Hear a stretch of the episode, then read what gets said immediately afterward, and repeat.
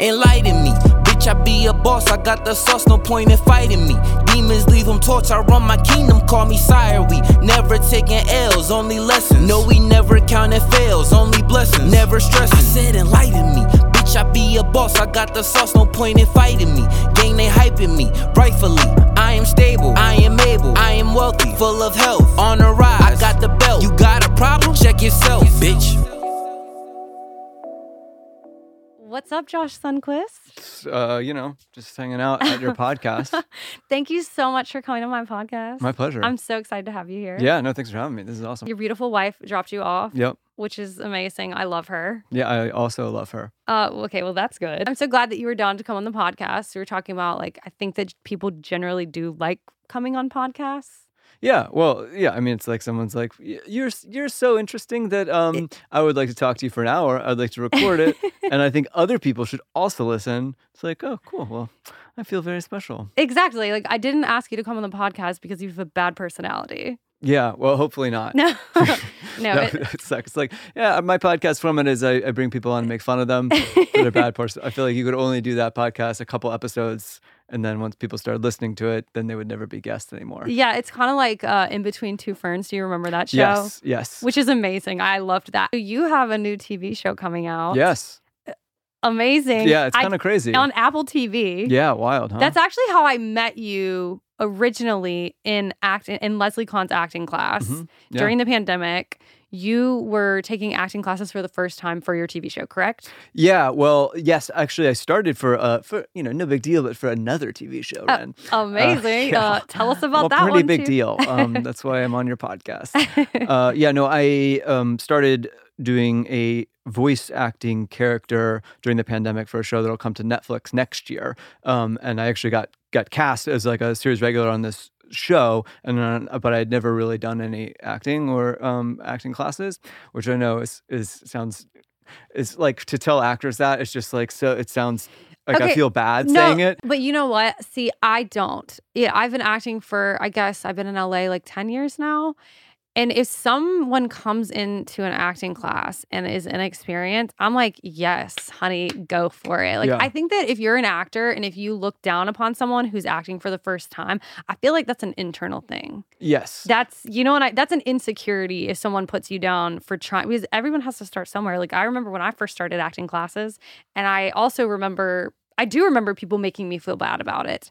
And those people didn't make me feel good, but it's like I, you latch on to the people who make you feel like it's no big deal. Like, you're just going for it. You're doing it. I think it's cool. Yeah, well, thank you. And yeah, I felt like there was so like I felt like our acting class was so cool. Like, Everyone was so w- Yeah, welcoming. it's like I keep in touch with them as I'm sure you do, and, Yeah. and that's why I'm here on your podcast. So yeah, it was such a cool experience doing doing that, and I was doing this voice show, and then the show you're referring to that's about to come out is uh, live action, and I actually do act in that uh, briefly as a cameo role, but it is uh, it's actually like the story of my childhood. So like the the star of the show is um, 11, uh, and I'm an executive producer and writer on the show, and that's like so that's my main role. I, that's so dope. Yeah, it's wild. It's so it's really it's one of those things that to me I never thought it would happen. I don't know. I think it's I just think it's not not rational like if you're developing a show or writing a script to think like oh yeah this will get made you know like you hope it gets made right but like Yeah, if you- but- but to think that it's likely it just eh, i mean you know people should do them but like to me it's like a one in a million chance so i wanted to develop the show because i thought this seems like it would be interesting to develop a show with with uh, with some a team of interesting producers, uh, and then it's like if it if it ever happened, what a great bonus that would be. And as it turns out, um, I got the great bonus. I think you have to be a little bit delusional in this business to succeed. Don't you That's- agree? yes, yeah, yeah. You definitely have to be a little delusional. Yeah, because because like. I, I- you know, I don't think it's an exaggeration to say. I mean, if you write a script, what the chances of actually getting made? Maybe it's not one in a million, but it's it's got to be like one in a hundred thousand or something. Yeah. But so you have to. But so if you start like writing your script with that mentality, eh, you're probably never going to write your script, right? So yeah, you have to exaggerate at least to some degree.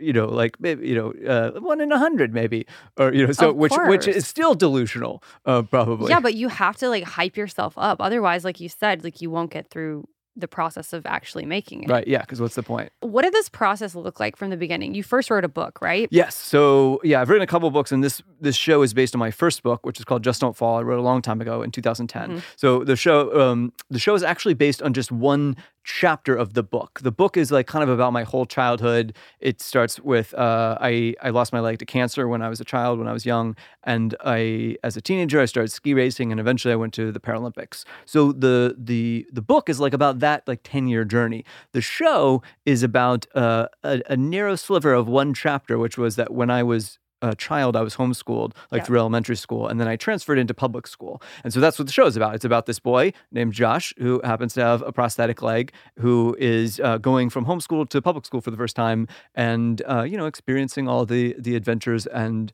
uh, and and disappointments and uh, and difficulties, but also fun and um, and excitement of going to public school for the first time. It's so cute. I love the trailer. Thank It's- you. It's really, really cool. I feel like it would have been one of those shows that I would have loved to watch when I was a kid, like the classics. Like, I don't know, did you ever watch uh, Even Stevens when you were a kid? Uh, you know, like I said, I was homeschooled, so I lived Right. in, I lived in a very protected bubble um, where I watched, uh, you know, uh, some Disney movies that I was allowed to watch, many I was not. Um, That's crazy. Yeah, so I had very strict, very strict parents.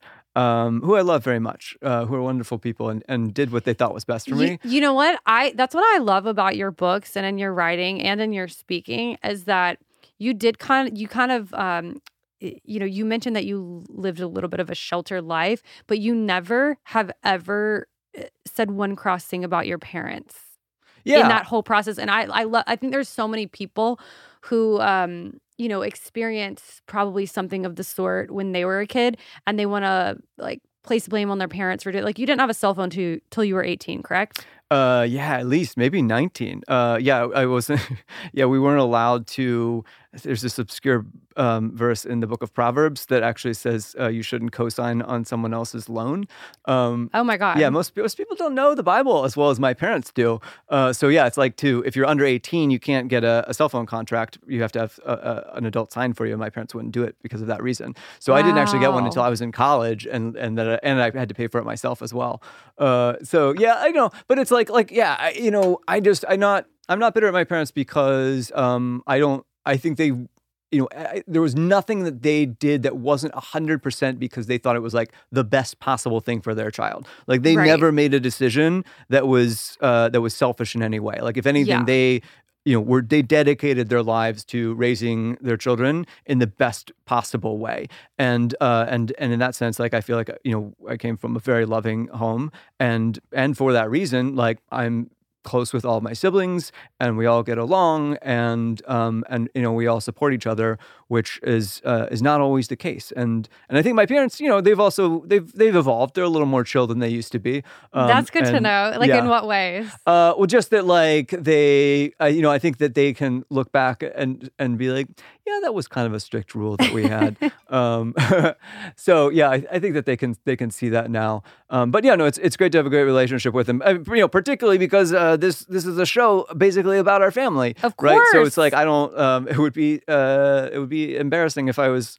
Uh, or, or or awkward if I was making a show and and uh, and I was estranged from my family. Of course, you know, if they were course. like, "We hate you, you and your Of show," course. um, but it's not that. You know, it's it's um it's like my you know my family's excited about it and yeah so I it's cool because it's like you know I, the the show is the show is like it is inspired by my childhood meaning it's kind of like it's kind of like the normal um stand up person's sitcom where Oh, you know it's not necessarily like exactly their life but if you know their stand-up material you you would watch it and be like oh I, kn- I see that this bit became this episode and this episode was kind of based on this bit. So you know each episode maybe has a, a, a kernel from my life or from my books or from my stand-up that becomes the episode. So it's not uh, it's like for example josh's parents have different first names than my parents did.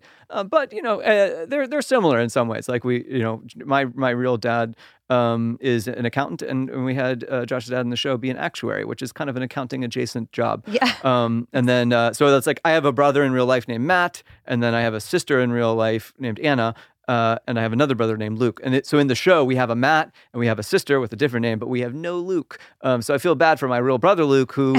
who doesn't have an analog on screen. But we, uh, we, and we, everyone like on the production felt bad about that. So we, um, my my brother Luke is a uh, like a sea turtle conservationist. Uh, like he works on like beaches. Um, oh, did you give him a role? It, like he got to act in, in the show? uh, no, not quite that good, right? um, no, what we did was uh, the set deck people like put turtles everywhere in the house. So because in real life he like you know protects like little baby sea turtles, you know that you Oh, see pictures yeah, of on the okay, internet. yeah. yeah. So there's just like if you know what you're looking for in the house, there's like ten turtles, just like knickknack turtles and pictures of turtles on the walls. They're like everywhere. and, and that's like in memory, you in know, the to house, right. commemorate Yes, it's in Okay. honor of him, so that so that he has sort of a uh, a representation of himself um, in the show, and also That's a cute. drawing that he made as a child is framed and on the wall in uh, the home in Josh's home in the show. Oh, that's So, really sweet. yeah. You know, now that I'm thinking about it, most TV shows, there's only three children. Like that's like the max. Like there's very few, unless it's like,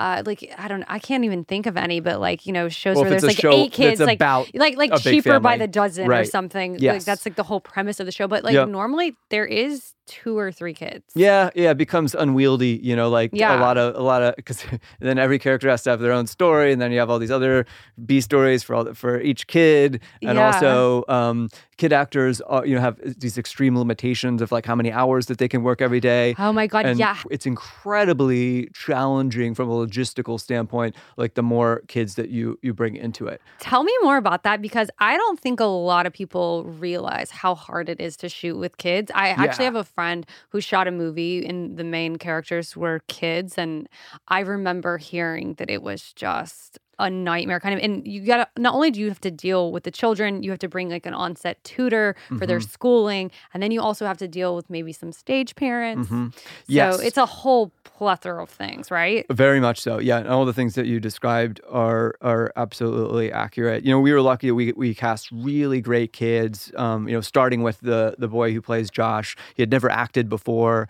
Well, you had you you were looking for something specific. You were Yes. looking for a boy with one leg. Right, exactly, right. So yeah, it was it was very, it's like a twelve year old boy with one leg. I mean, uh, who- you- you can't get more specific than that. Right. Uh, yeah. And so it was like, you know, the show kind of, you know, once we, because we developed it for a few years and then, um, uh, and then we had a writer's room. And then, you know, Apple was like, all right, we're like greenlighting the show, but obviously it's contingent on like finding a, a great lead for the show because the, the show like rides on him. Uh, and, and it was like, you know, it was never for sure that we were going to find a great kid. Um, but we were lucky, you know, we got a, a, a lot of auditions um, from around the world, uh, many of whom came from my social media and, uh, and a few boys who were like really, really solid um, and, and fun actors. And then we hired an, uh, an acting coach to work with them for a while, uh, actually through Leslie. Oh Um, wow, that's awesome. Yeah, a guy named Brian who ended up playing the principal in in our show. Amazing. Uh, and then uh, yes, but there was this one one boy who was just really a standout. He'd never acted before. He'd never been in a school play. Like never had any ambition to act, but uh, had followed me on online for many years and just thought like it seemed like an interesting thing to try. Um, and yeah, he was he was so well, great. We there's really something lucky. interesting about that, or, or there's something to be said about that because he had no fear, probably. Yeah. Well, yes, yes. I think, I think he had no and uh, maybe no bad habits about Yes. about uh, what acting is. yeah, exactly. Right. And I think um, some kids and, and many adults, uh, uh, but but especially if kids like maybe do a lot of school plays or something, then they've they have this like like sort of school play way of acting, which which is very much rewarded in your elementary school play, but is not what's good when the camera is up close to you Yep. on a TV show, right? Um, but he had none of that like affectation, um, and he was such a good listener, and that was like what really stood out. That's you know, ninety percent of acting. Oh my gosh, yeah, it's and it's like something you know, yeah, I wouldn't have appreciated except that I took acting lessons, and so you know, then once we got to to like casting him and, and everyone else, having done acting lessons, I you know, I just I understood what we were looking for in a way that I, I never would have if I hadn't had that kind of like acting education. Of so it was, and it was also it was really fascinating to come to the other to be on the other side, right? To to have have gone through like Leslie Kahn school where we're always learning about here's what producers are doing and saying behind the scenes Right. and what they're thinking about and looking for, and then to be in those meetings where like someone would, would do their thing and then we, we would come back to our you know it was all virtual of course, and then like the producers we get together and we, we like evaluate the actor right, or we'd give them we'd be like oh we want to give them notes and like they try try something else. And so it was really, really interesting to see that. But yeah, the, the standout thing from for Logan is that from the beginning, it rather than um, you know what what bad acting is or instinctive acting or you know what a lot of people including myself uh, tend to do uh, as a bad habit is think you know like what's my next line? What's my next line? Right? And, you, and you could see that in someone's eyes right? whereas Logan and that's what good acting was from his first audition just had the instinct that he was he was like with it. Like he was reacting sentence by sentence to his mom who was like who was his reader. And it was just like whoa you know like that to have that natural instinct Yeah. is so rare and so amazing. Um, and so we were we were so lucky to like have have him come to our show because he was uh, he was fantastic. And I do I think he he had some fears and I think he would be the first to tell you that. Um, but he's an athlete and uh, Oh, a very good athlete like holds multiple national records in adaptive sports. Incredible. and so, you know, I think uh, that I always talk to him about um, in the weeks leading up to shooting when he was he was always nervous about was and he was you know he's nervous about like forgetting his lines and stuff like that. And I always be like, look, man, like you know. Are you nervous before your your track meets when when Yeah. you go break world records or you know it's like yeah you're nervous and guess what you still crushed it right and that's how it's going to be on the show and of course it was right and once he got going like you know he just he loved he loved it he loved being there and he would like he would stay after after work basically. Because to your point yeah so like kids can only um, depending on their age can work a certain number of hours like six seven eight hours. So you know he would have his his work hours and he and then you also have to do your school and so you have a certain number of schooling hours that you have to do every day too. And Right. then um so but but they're not on set the way or they're not there working the way that um, an adult would be say if they're a series regular they might have to sit on set for like 14 hours um, but so he would finish his workday but we would have staggered it so that like some kids would work for this period and then some kids work for this period per, you know in the day uh, oh, that's great. So then you guys were working a full day. oh yeah we'd be there That's- 14 hours or whatever and, and we'd have our, our crew working for 12 hours but you can't the kids can't right and so then yeah it's a lot of really clever I'm sh- logistics and a lot of shooting with shooting Yeah. coverage when the kid's not in the room right a lot of just like just the parents and they're talking to no one um, right course. and then we edit back in, in I'm sure the, kids line later. producer loved making that schedule. Yeah, but I mean, you know, but it's like these are the a lot of the people that we hired had worked on kids shows before, right? And It's, so it's a skill. Yes, and so our second ads were like real used to like here's how we can get this you know this kid in at this time, this kid in at this time. Because yeah, because the, the rules are strict and for good reason. They need to be you know they have certain hours and their um their on set tutor like times it. Like I mean they have literal stopwatches where they're like keeping track of how many minutes and like they will come and like pull the kid out you know beyond if they like go beyond their like allotted time for the day. Um, so- Incredible. As yeah. I'm like uh, was on set last week like the 17th hour. I was like, Yes, can it's I very go home different yet? for adults. They're like, it's no, very, very different. Uh, so yeah, you know, it's, it felt like we were there for long hours, but like really, it was much shorter hours than uh, an adult show would be.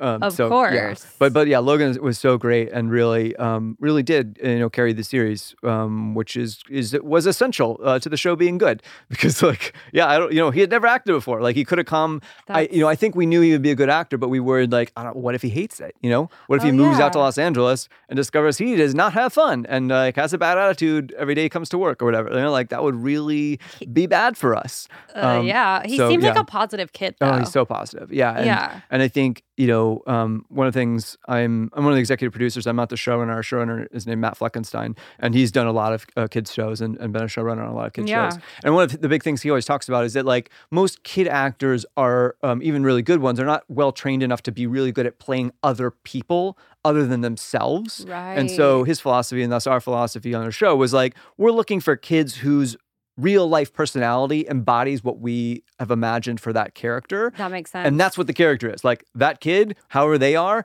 that's our that's the character Look, now. I'm gonna be honest with you. When I watched the trailer for Yeah. the show and saw this kid and just like felt his like positive vibrancy, Yeah. I felt like I was looking at a 10 year old version of you. Oh yeah, It was you. crazy. It was like you guys have like the same mannerisms, and I don't know if he like studied you or something before he started acting in the show, but I just like the way he moves is the same Yeah. way that you move, which is so crazy. Yeah, no, I don't. I don't. And good um, on him for being that talented, or no, if that's I just think- how he naturally. Yeah, I think it's just how he is. Yeah, I don't. I don't think we ever were like Logan. You gotta, uh, you know, here's you know here's here's the Josh the, the Yeah. patented Josh Yeah. uh, hand movement for when you're talking. No, it, we, we are very similar personality wise.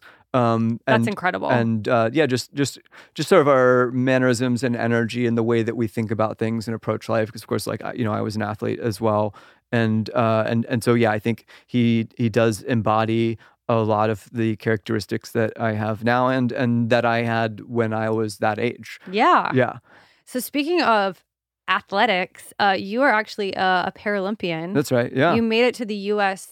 national ski team. Yes, yeah, correct? yeah. I was. on- That's right. I was on the U.S. Paralympic ski team. Um, That I'm- is so cool. Thank you. As I Uh, like have trouble like going up a flight of stairs and I'm like out of breath. Like I think that's so cool. Thank you. Yeah, it was uh, it was a wild adventure. Um, I, you know, it was when I was much younger. So you know, I did most of the training when I was uh, in my sort of late teens and early twenties. And yeah, it was um, it was something that I think maybe you know as a child when I'm you know maybe when a lot of kids might have said played been playing soccer, baseball, or whatever. You know, I, I was like recovering from an amputation and having Yeah. cancer, and and so I think I missed out on some of the the competitive sports that I had wanted to do as a kid. And so then when I was a teenager and I sort of found out about ski racing and the possibility of going to the Paralympics, I really latched on to that. And um, and yeah, just just uh, trained for for many years. And uh, you know, it's like I don't want to say that I was a professional athlete in a sense that I wasn't like really making money at it, but it was like functionally what my Um, job was was skiing and training every day. So Who yeah. cares? What a freaking experience to compete at the national, the you know, International world, level, yeah. international Mhm. level. Like, I mean, I think that's so incredible. Thank you. I- Yeah, no, it was a huge honor. It was very, very cool. It was really amazing. to Uh, my there. younger sister uh, played soccer for the U.S. team when she was in high school. Oh yeah, cool. She went to um, IMG Academy in Bradenton Okay. uh, when she was in high school. It's like a boarding school for kids who are like really talented athletes. Like Yeah.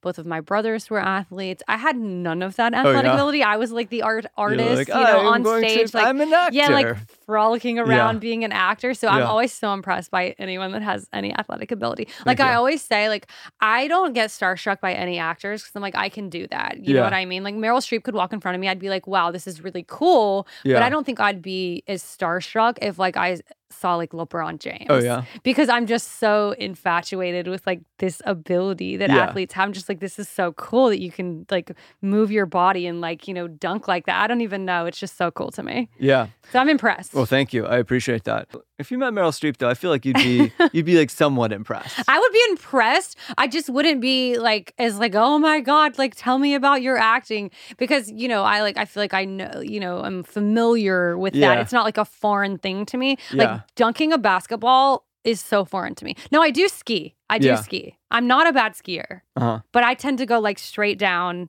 really fast and like almost take out a couple kids on the way down. Yeah. So that's not good either. Well, I don't know. It's, I mean, you know, if you if you don't fall and you make it down the mountain, that's Uh, who said I didn't fall? uh, which, by the way, I read. I think it was in your first book that you actually fell five times in your first race. Yeah, I was so bad at ski racing. Uh, it is it is it is shocking that I made the Paralympics. How do you have the will to get back up after falling five times? That's so impressive. Well, thank you. I mean, um, I don't know. Have you auditioned for five things that you didn't get? I've auditioned for hundreds, maybe thousands of things I didn't get. Right. So it's like you know you really want something and uh, and you you fall uh, uh, right Liter- literally in Yep. my case in a ski race or sometimes or maybe it's like figuratively in, in an audition and but it's like you want to cross the finish line Of course. literally in my case but figuratively in the case of acting and uh, and so you know you just find like look at the finish line and say like all right well.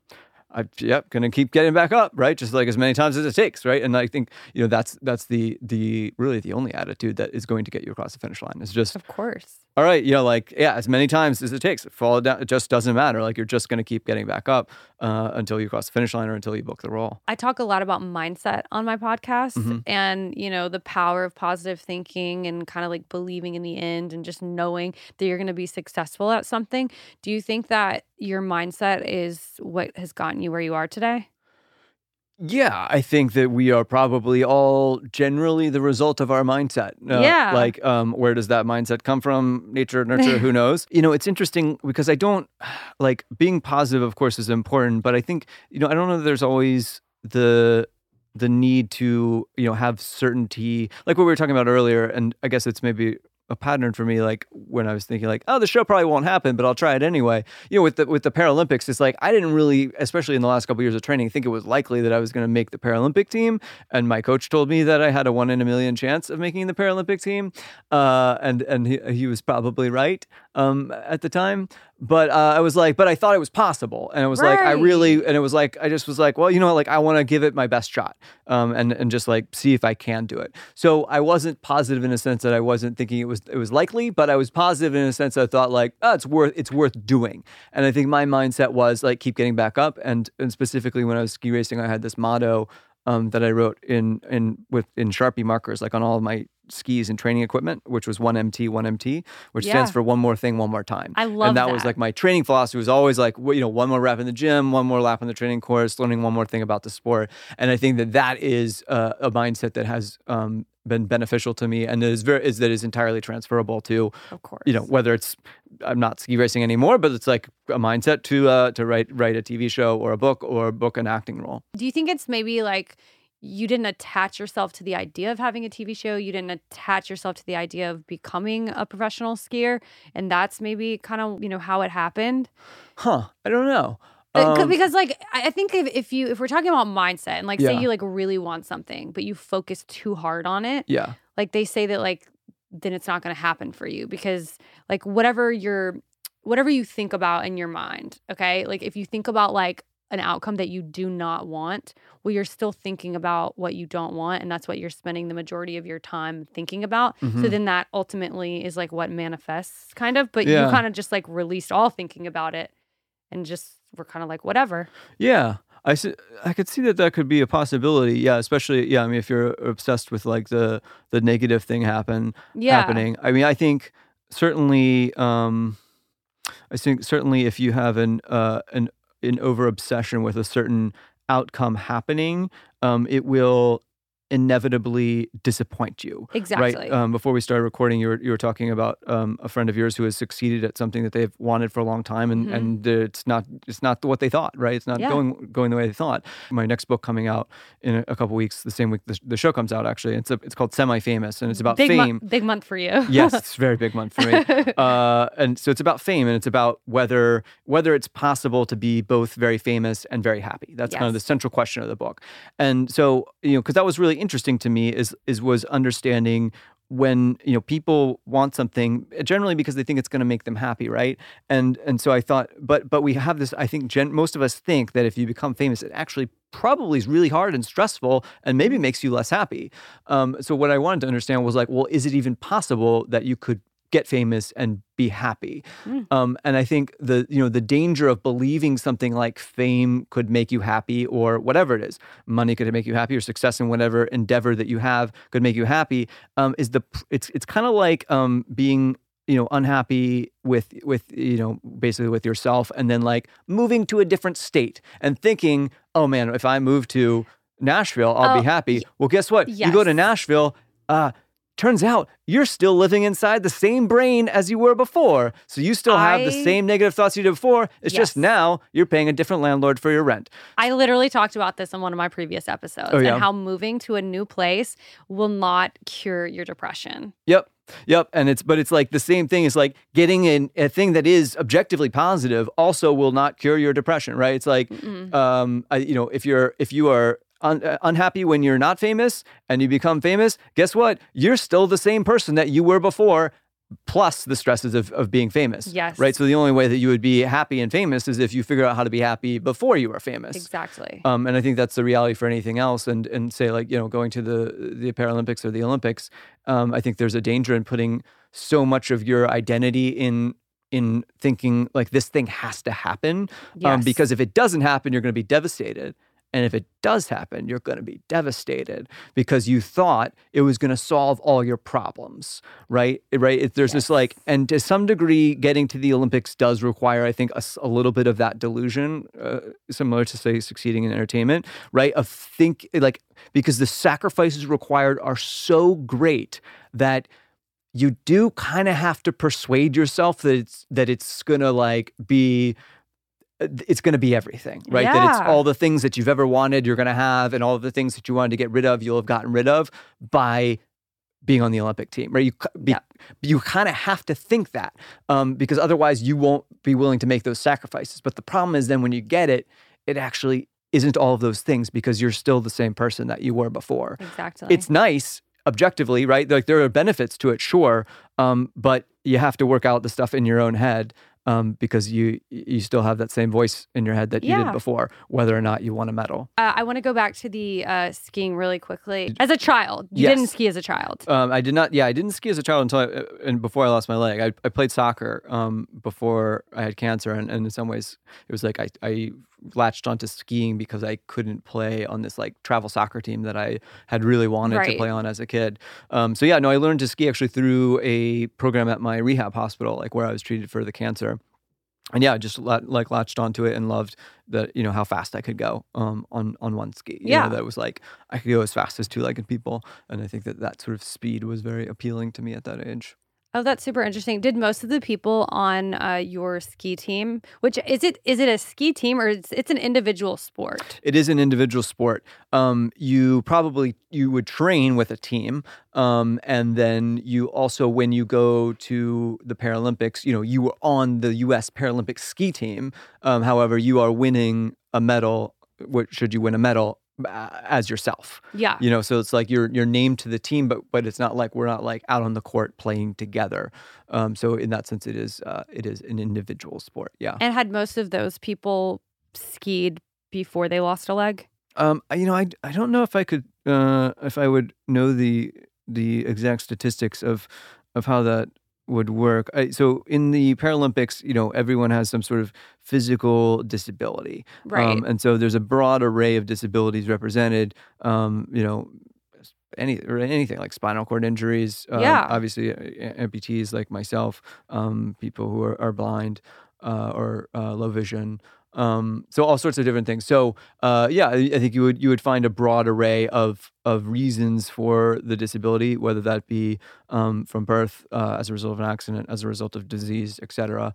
I think that if I were to guess, I observe in adaptive sports in general because I've played other things and I've played on Yeah. the U.S. amputee soccer team the last couple of years. I think that there is um, disproportionately represented are people who were born with whatever situation that they're in, um, as opposed to uh, you know came into it later in life. And I think that's probably because you know they've had more years of adapting, and also because they were able to uh, adapt as a child when we are inherently like very um, malleable and adaptable and resilient. So, Yeah. you know, if you have two 20 year olds and one of them was born without a leg and one of them lost their leg four years ago, uh, you know, athletically, the 20 year old is, is, is kind of ahead because uh, he or she has had those extra years of, of developing. So that would be my guess. So you're saying that the one that's ahead is the one that just lost their leg no, four that, years that ago? was born without it. oh, okay. because he or she has had uh, a- an extra 16 years of of being on one leg and practicing and moving with one leg, which is different, of course, than moving with two legs. Now, of course, there, yeah, there's all kinds of different people. There's people you'll see people in the Paralympics who are like who were like professional skiers before they lost a leg, and then they lost a leg, and they're still professional skiers, and they just happen to have one leg now. So yeah, you you would find all sorts of different like causes for um for the the injury or disability. That's so interesting. Uh, can we talk about Oscar Pistorius for a second? Sure. Okay, so I watched your YouTube video where you're talking about the verdict of his case. Yeah, yeah. and it just ago. so it's happened- a classic, a Yeah. classic video from the archive. Well, it just so happens that about a year ago, I watched his 30 for 30 on ESPN and Mhm. I became infatuated with his story yeah, because it's just so interesting, you know. And uh, for those of you listening who don't know the story, um, this is a Paralympian who is he was a track runner Mhm. and he shot his girlfriend. She passed Probably. away, but well, I thought Did- he admitted to shooting his girlfriend. I don't. I think But that he was judged guilty of of of said crime, but I don't know that he has admitted it. oh, he did not admit it. I don't know. Yeah, I would Okay, not th- go on the record with, with that, but that's what I think is uh, is the current situation. In it is my impression. So I think in a court of law, I think he was judged guilty. So I think we can we can safely say that he I am under the it. impression after watching his 30 for 30 Yeah. that he admitted to shooting her but said it was an Oh, accident. that's right. Yes, yes. He definitely Yeah. admitted to shooting her. Yes, but that- said yeah. it was like um, he thought it was an intruder in his apartment. Right. Exactly. So he was but it's interesting because, you know, they were sleeping in the same bed. He looked over and she wasn't there. So it's just like this. The story is not of- great. Yes, it doesn't hold up to scrutiny. Okay, so from your perspective as an amputee, why do you think that was a setback for amputees? Because that's what you said in your YouTube channel. I just want you to elaborate on that. That is such an interesting perspective that I personally did not think about when I was watching the ESPN 30 for 30. Yeah.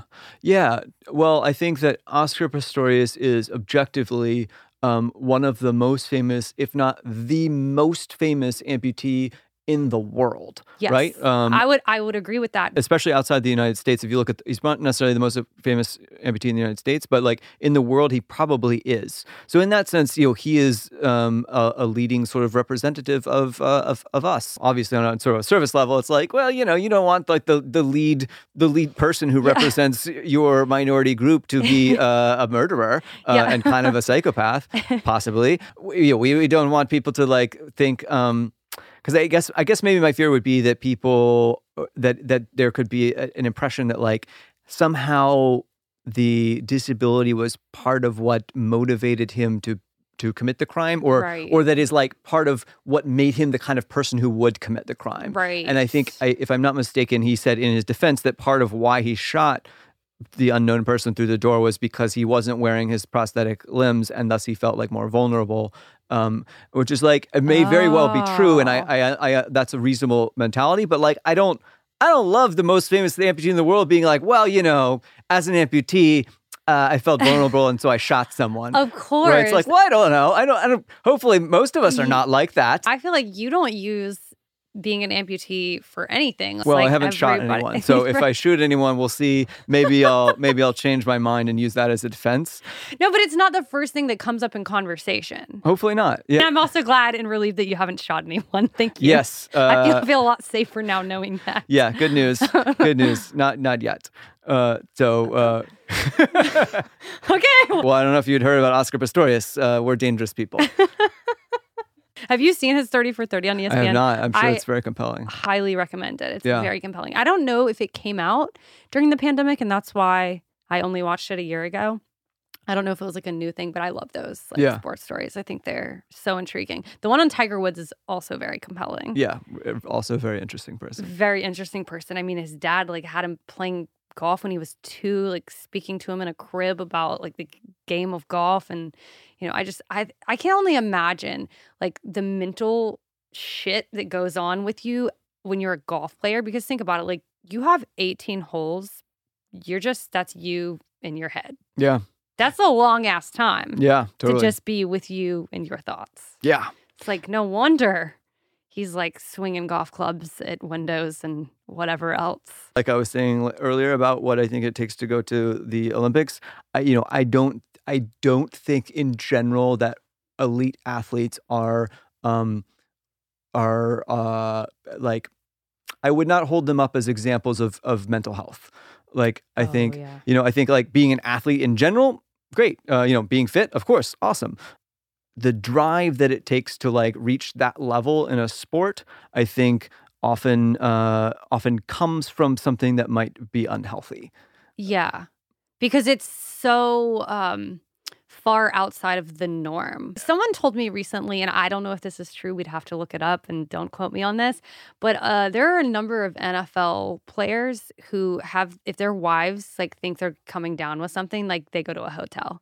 And then like you're during like serious games, like the wife like takes the kids and like they go to a hotel. Uh, that, that makes sense. Uh, yeah, I don't know if you have like that much money on every yeah. game you play, then like it's it's kind of rational at that point. Yeah. Yeah. but like I for so many people in, you know, um the majority of like middle America that's not used to that kind of a lifestyle like would look at that and be like that's insane. Yeah. Like I'm not leaving the house with my kids. Like, you know, you leave the house. You know, I don't, you know, whatever their mentality is, but it's just so far fetched from I guess regular life. Yeah, totally. But I think it's like that's the the sort of seriousness that it takes to um to succeed at that level. I think that you know that that drive, that competitiveness is um you know potentially or is often uh, unhealthy, right? And so it comes, I think, often from an unhealthy place, and uh and thus I think yeah, elite athletes are are not like say talking about like happiness. They're they're not necessarily um happy people. Do you uh, think you're although hap- maybe successful? Do you think you're happier now, not now that you're not competing? Um, yeah, as far as uh, being a ski racer, Yeah. yes, I think so. I think you know, there's a cool. I miss the.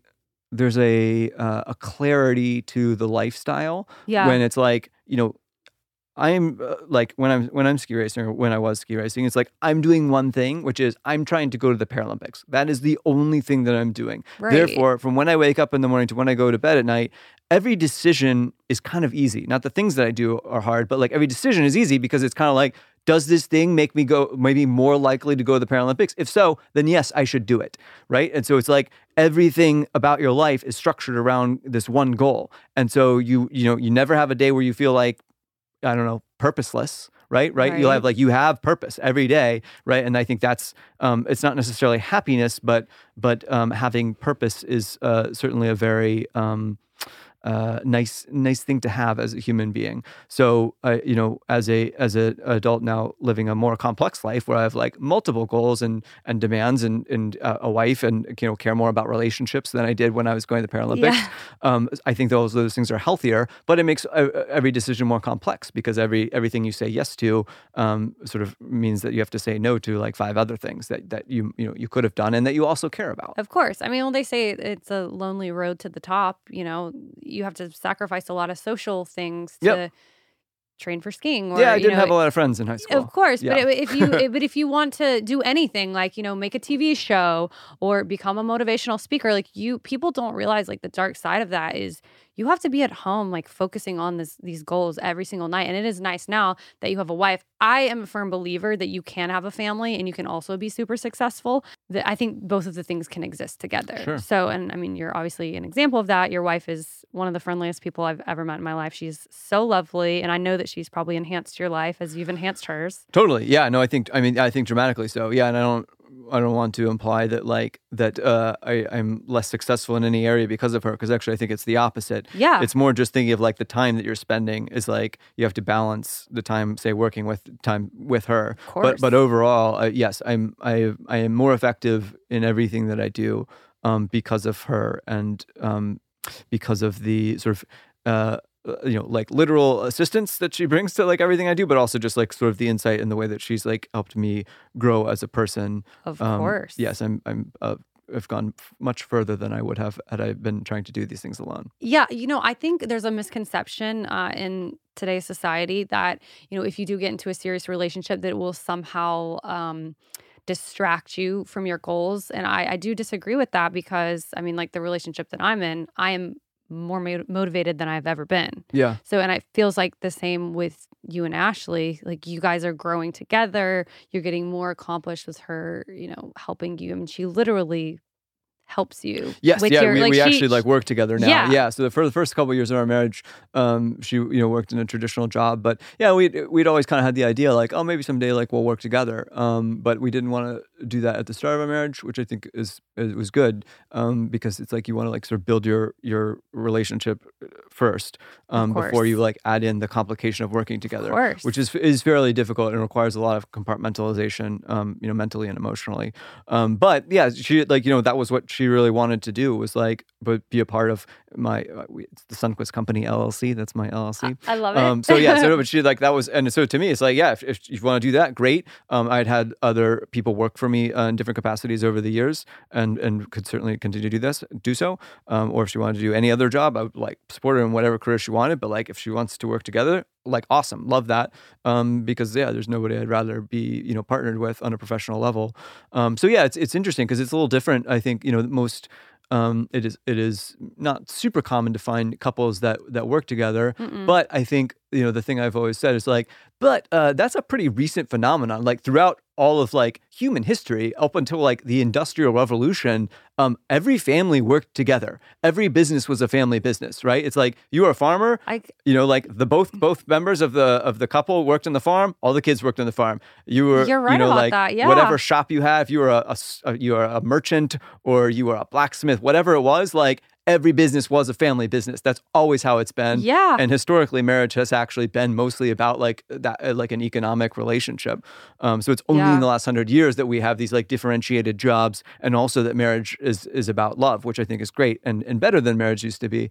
Um, but I, I think that in that sense, it's like it, it maybe in, in a modern uh, time it is is more unusual for couples to work together. But I think I look historically, I'm like. This is something that people have done for a long time, uh, and so there's no reason why like it can't work for us. I mean, there obviously has to be sometimes when you have disagreements, like it's inevitable for that to happen. What advice would you give a couple, a young couple who wants to start a business together?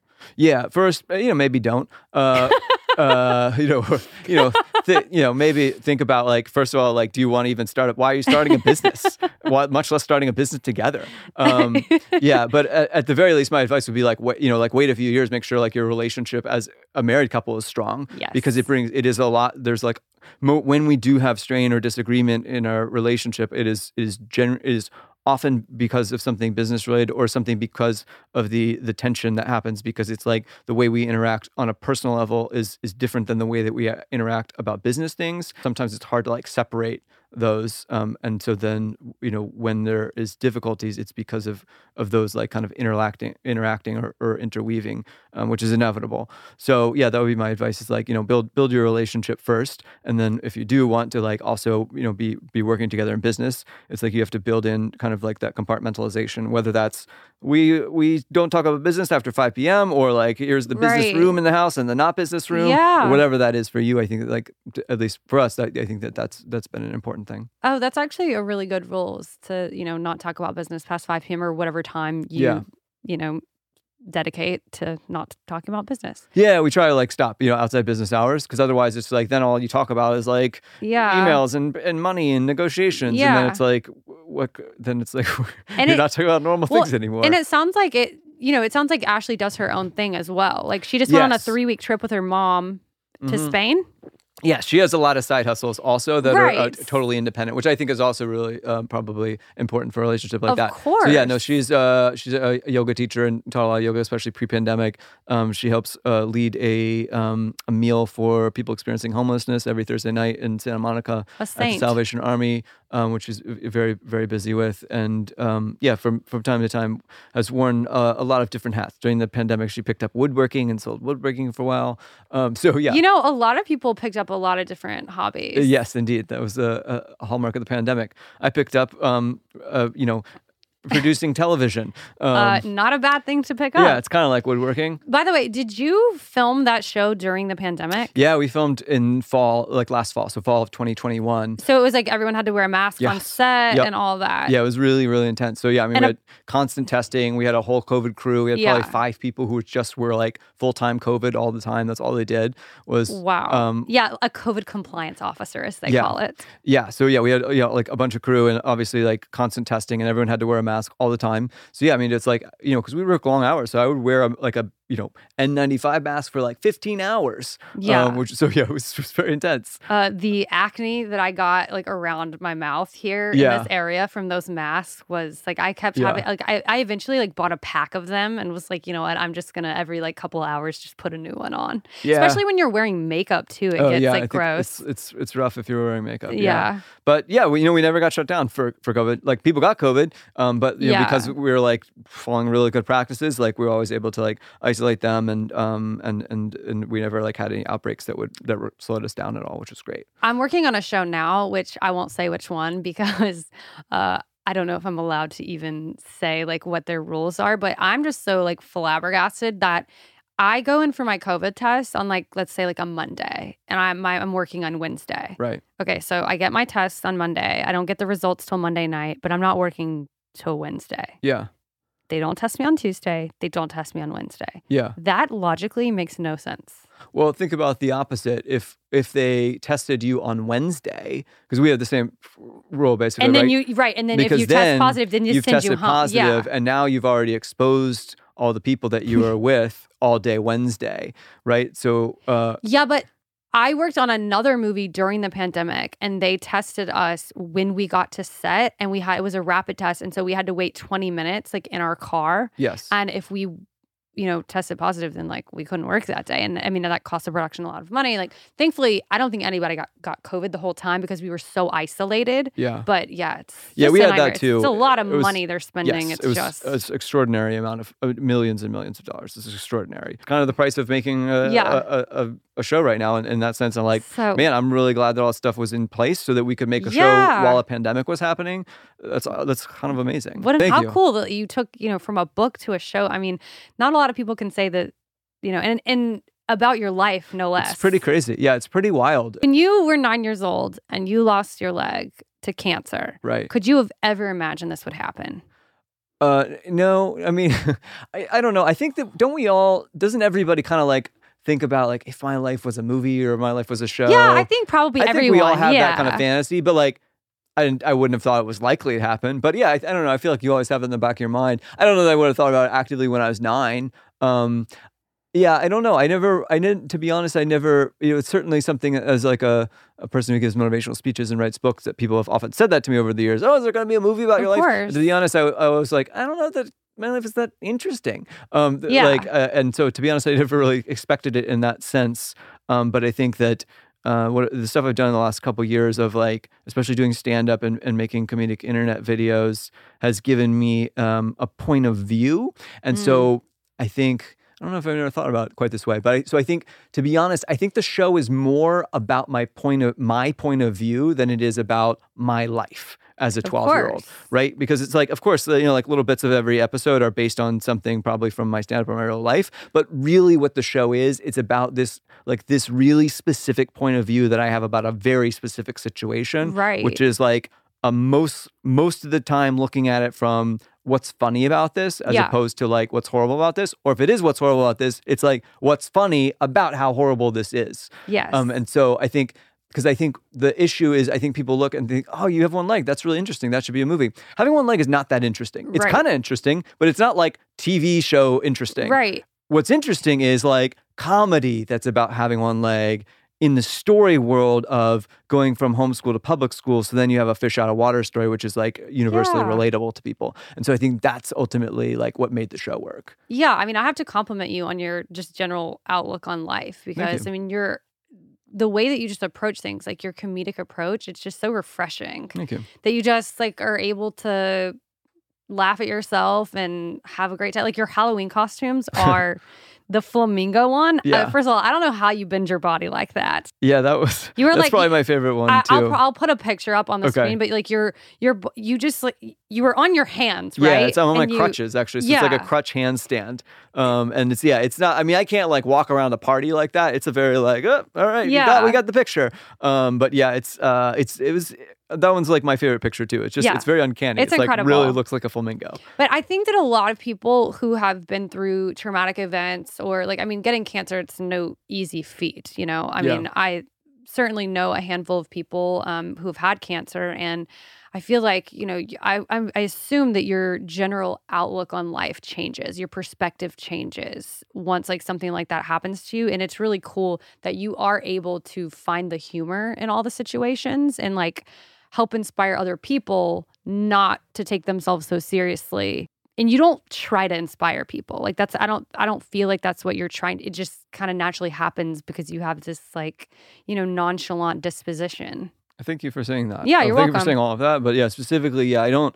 Um, I I think there was a time when I was in high school when I was like wanted to become a motivational speaker when I grew Mhm. up. Then I was like, oh, what does a motivational speaker do? They inspire people, and so I was like, I should be inspiring. And so I always say Yeah. like I always give motivational speeches that were like, ah, what's inspiring? I'll say the thing that I think is inspiring, and my and the, but my motivational speeches were terrible. They were so Yes. bad.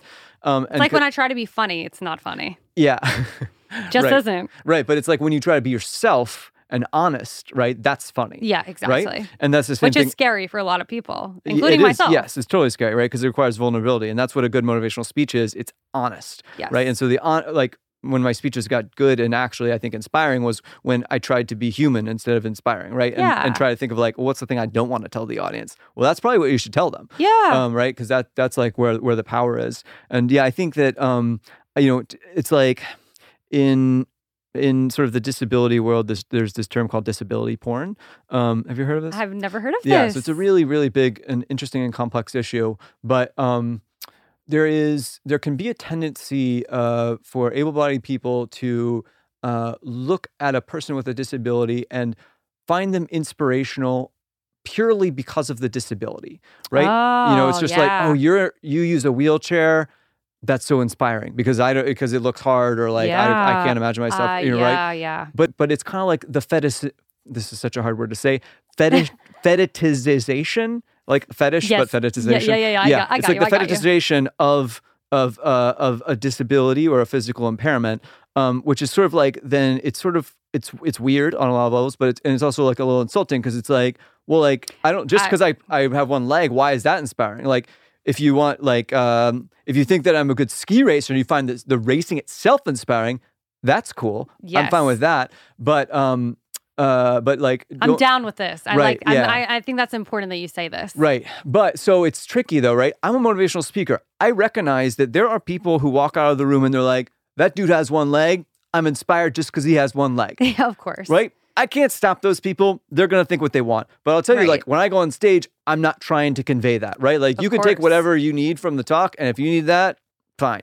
Um, but uh, but I, you know, but I, I, I try to never approach it with that that attitude. And I think in making the show, that was something that we uh, fought against really hard because there's always a natural tendency. There's this like there's this gravity that pulls um, media about disability that pulls it always toward inspiration. Porn. Yeah. Um, and so, I- you know, every new person that ca- came in, oh, you know, we, we were lucky in our, our writers' room. Actually, like five of us out of the twelve people in the room had disabilities, right? Wow. So, but the other people, which is astonishing and way different than most writers' rooms, Yep. but the other people, like they were able-bodied, like they didn't know about inspiration porn, right? And then Yeah. and we bring on a crew, and we have like 200 people, right? And they don't know about this, but there's this gravity that's always pulling people towards it. Um, so I think you know everyone had to like learn that, and we always had to actively fight against that tendency of of like, oh, you know, is this a show? Is this kid inspiring? And and we do this now when we're promoting the show, Of course. right? And it's like I've d- done a lot of interviews now, and uh, and you know, we did a press junket a couple weeks ago, you know, and naturally we get questions like, oh man, you know, so it's so you know this character is like so in- inspiring, and you know where we're always like, it's like yeah, but like you know what? Well, hopefully he's inspiring not just because he has one leg. Yeah. Hopefully he's inspiring, and and that's cool. It's part of it, but hopefully what he's inspiring is like because he has a cool attitude, and I mean, well, he's that's what I- funny, and he's positive, and like yeah, and also he has one leg, but like he's hopefully inspirational as a whole package, not Right. just as a disability. And the way I always try to say it and like the way to think about a show is like this is not a it's not a prosthetic kid who has it's, it's not a prosthetic leg who has a kid attached. It's a kid who happens to have a prosthetic leg, right? So it's like it's always person first, not not like the adaptive device or disability first. Um, so anyway, uh, uh, that's all just a long way of saying like thank you. I took that as, as a compliment. Yeah, well, I mean, I think- never my effort. Yeah, no, I think that you guys achieved that because I mean that was one of the first things I said to you is like this kid's energy, like he's Yeah. just like magnetic. We have to wrap it up. Unfortunately, this has been so much fun. Likewise, I- yeah, this was so Thank fun. you for coming on and Oh, my me, pleasure, bitch. Um, if you are watching this podcast and if you want to have Josh come and talk at your business retreat, you do all kinds of different talks. Like I've uh, listened to snippets of them on the internet. Obviously, know him personally. Cannot tell you enough how he can help your business. Like you have different things on your website. Yeah, uh, people can check out. Yeah, people should check that out. Um, but uh, yeah, it's, And so it's always- a pretty niche person probably who needs to be as a motivational speaker. No, I feel like but- anybody could relate to you. Yeah, but yeah, I think for most people, it's probably more like watching my videos or, or reading one of my books or Yeah, uh, order or, one or of his watching books. the show. Yeah, order one of his books on Amazon. The next book comes out July 19th, and the show comes out July 22nd. Wow. So July 19th and July 22nd, very right. important dates to remember. Yeah. And thank you again for Yeah, coming on. absolutely. And, you know, you'll have to update me on, I mean, obviously I'm going to watch the show. Do all episodes come out at once? Yep, they all drop the same day. How many? 10. Ooh, Yeah, big day. big day. I'll be uh, binge watching. Yeah. And it's a family friendly show. So it is. if yeah, you it's, have it's- kids, It's, a kids and family show. I So have a it's lot- specifically for I have a, families. yeah, I have a lot of mom listeners. So. Good. Enlighten me. Bitch, I be a boss, I got the sauce, no point in fighting me demons, leave them torch. I run my kingdom, call me sire. We never taking L's, only lessons. No, we never counting fails, only blessings. Never stressing. I said enlighten me. Bitch, I be a boss, I got the sauce, no point in fighting me. Gang, they hyping me, rightfully. I am stable, I am able, I am wealthy, full of health, on a rise. I got the belt. You got a problem? Check yourself, bitch.